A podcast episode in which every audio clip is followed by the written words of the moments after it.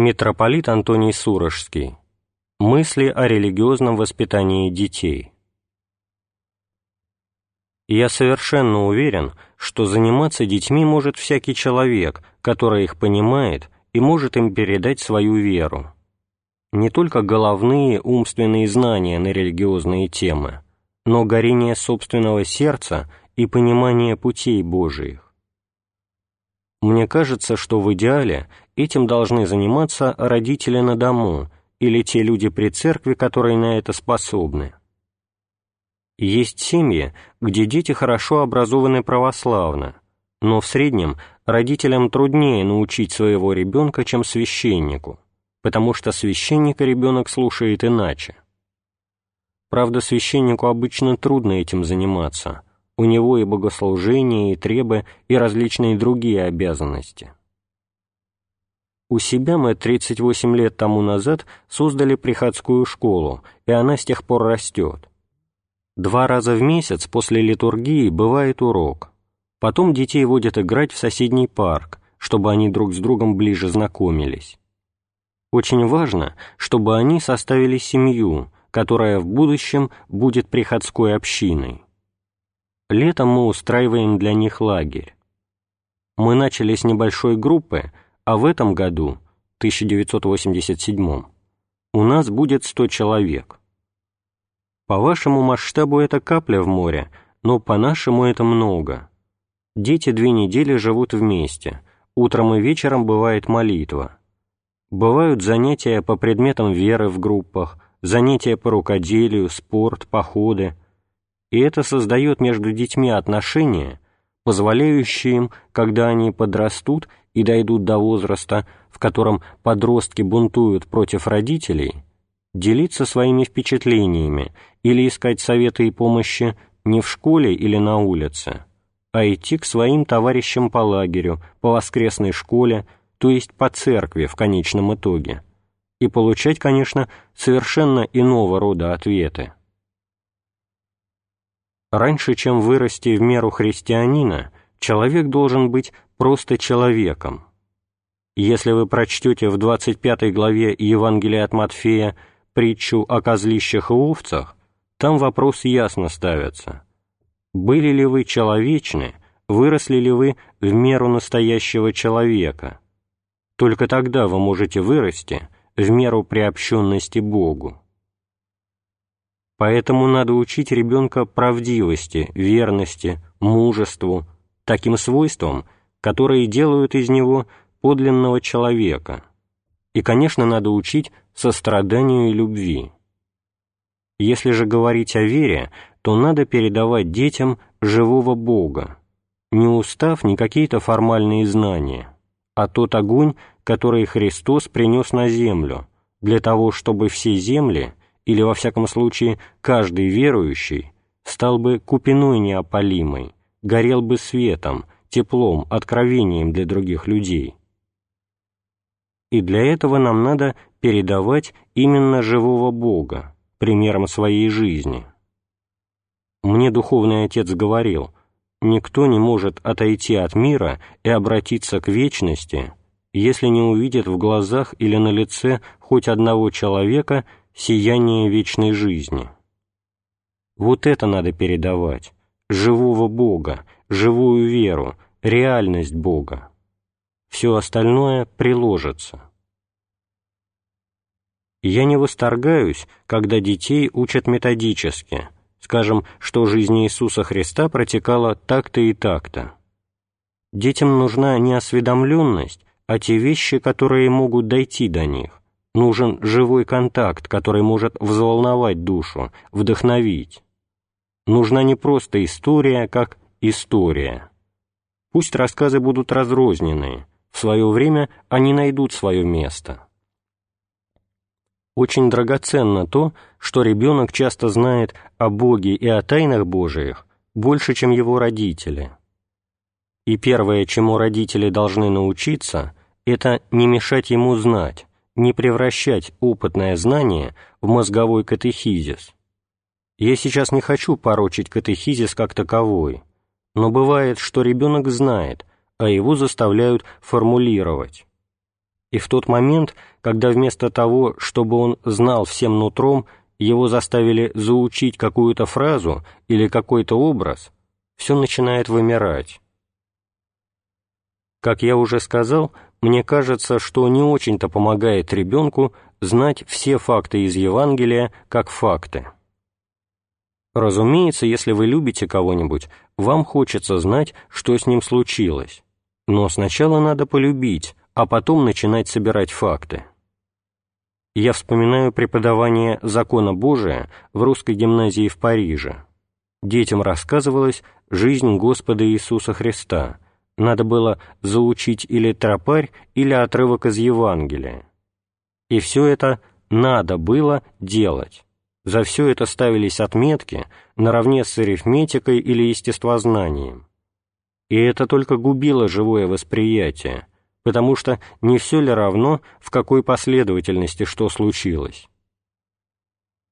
Но, с другой стороны, самые евангельские факты и рассказы о них так полны интереса и красоты, что если цель не заучивание, а приобщение детей этому чуду, что-то может получиться. В Лондоне я шесть лет занимался с детьми от 7 до 15 лет. Их было слишком мало, чтобы создать возрастные группы и очень трудно было им преподавать. Поэтому мы садились вокруг длинного стола, брали евангельский отрывок и обсуждали его вместе. И порой оказывалось, что шустрый семилетний малыш может быть гораздо более живым собеседником, чем четырнадцатилетний, и сглаживались трудности. Это зависело от восприимчивости, от реакции, не только от ума, но от всей чуткости – так мы проходили воскресные Евангелия, праздничные Евангелия. Сначала я им рассказывал Евангелие как можно более живо, красочно, употребляя там-сям фразу из текста, но не обязательно читая его весь, потому что очень часто евангельский текст слишком гладкий, внимание детей скользит по нему. Затем мы его обсуждали и постепенно подходили к тому, чтобы прочесть текст так, как он в Евангелии стоит. По-моему, надо создавать живой интерес и живую любовь, желание знать, что дальше и почему. В других случаях мы обсуждали нравственные проблемы. Скажем, я помню, мальчик Андрей разбил дома окно, и мы его попросили нам объяснить, почему он бьет окна у себя дома. Я не хочу сказать, что бить у соседа более оправданно, но почему это ему пришло в голову? и получилась большая живая дискуссия между детьми о том, почему это может случиться.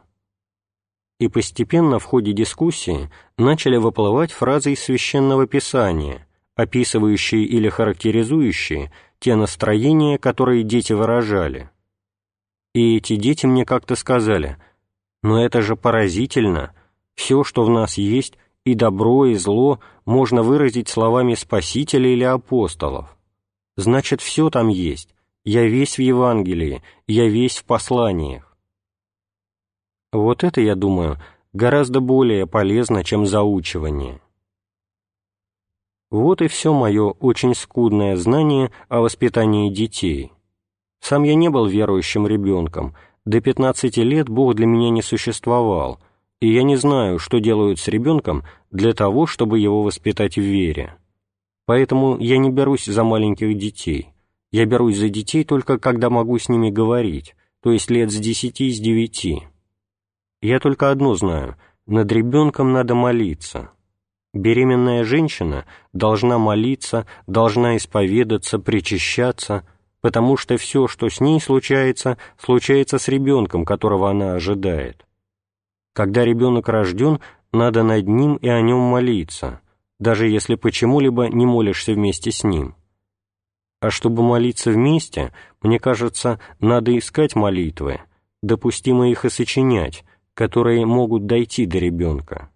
Не вообще до ребенка, а именно до этого ребенка. Чем он живет, кто он такой, как, будучи собой, он может говорить с Богом. Это знают только родители, потому что они знают, как их ребенок говорит с ними другое. Мы умудряемся превратить в неприятную обязанность то, что могло бы быть чистой радостью. Помню, я как-то по дороге в церковь зашел за Лосскими, мы жили в Париже на одной улице. Они собираются, одели троих детей, а четвертый стоит и ждет, но его не одевают. Он спросил, а я что? И отец ответил, ты себя так вел на этой неделе, что тебе в церкви нечего делать. В церковь ходить — это честь, это привилегия. Если ты всю неделю вел себя не как христианин, а как бесенок, то сиди во тьме кромешной, сиди дома. А мы делаем наоборот. Мы говорим «ну, пойди, пойди, покайся, скажи батюшке» или что-нибудь в этом роде. И в результате встреча с Богом все больше делается долгом, необходимостью, а то и просто очень неприятной карикатурой страшного суда. Сначала внушают ребенку, как ему будет ужасно и страшно признаваться в грехах, а потом его насильно туда гонят. И это, я думаю, плохо. Исповедуются у нас дети с семи лет, иногда немножко моложе или немножко старше, в зависимости от того, дошли ли они до возраста, когда могут иметь суждение о своих поступках. Иногда ребенок приходит и дает длинный список своих прегрешений, и вы знаете, что прегрешение это записала мамаша, потому что ее эти разные проступки чем-нибудь коробят. А если спросишь ребенка, а ты действительно чувствуешь, что это очень плохо? Он часто смотрит, говорит «нет». «А почему же ты это исповедуешь?» «Мама сказала». Вот этого, по-моему, не надо делать. Надо ждать момента, когда ребенок уже имеет какие-то нравственные представления. На первой исповеди я не ставлю вопрос о том, сколько он согрешил и чем и как.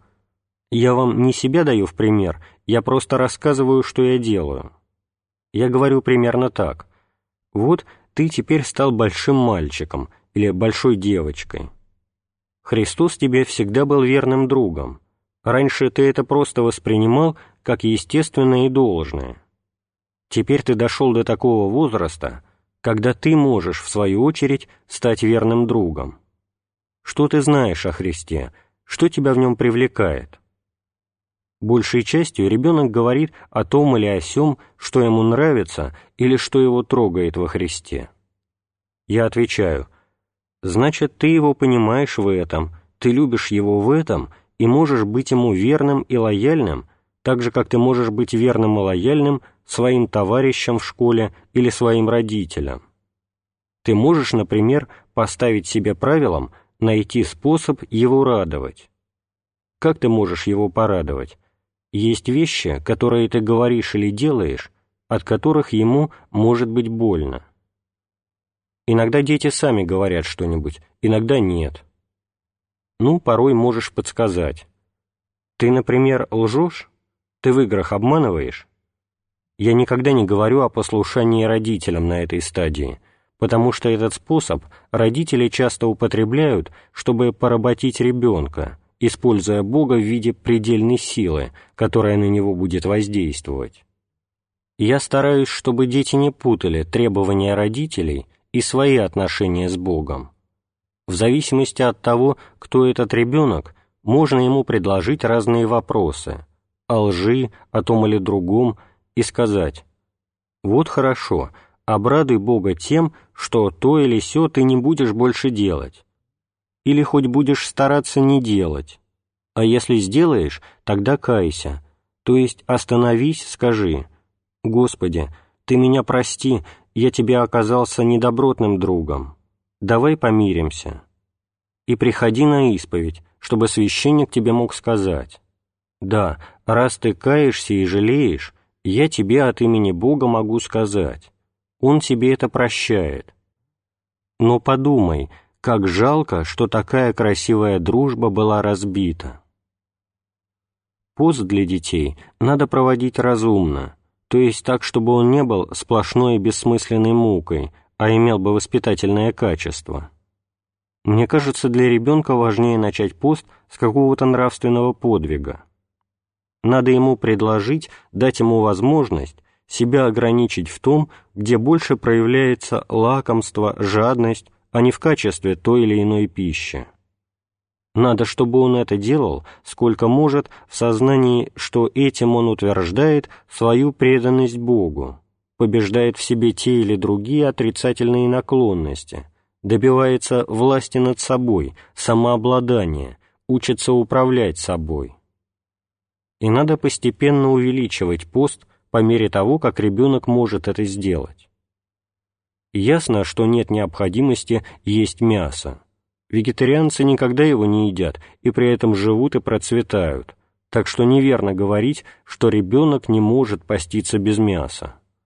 Но, с другой стороны, надо учитывать, что ребенок может сделать по состоянию здоровья и по своей крепости.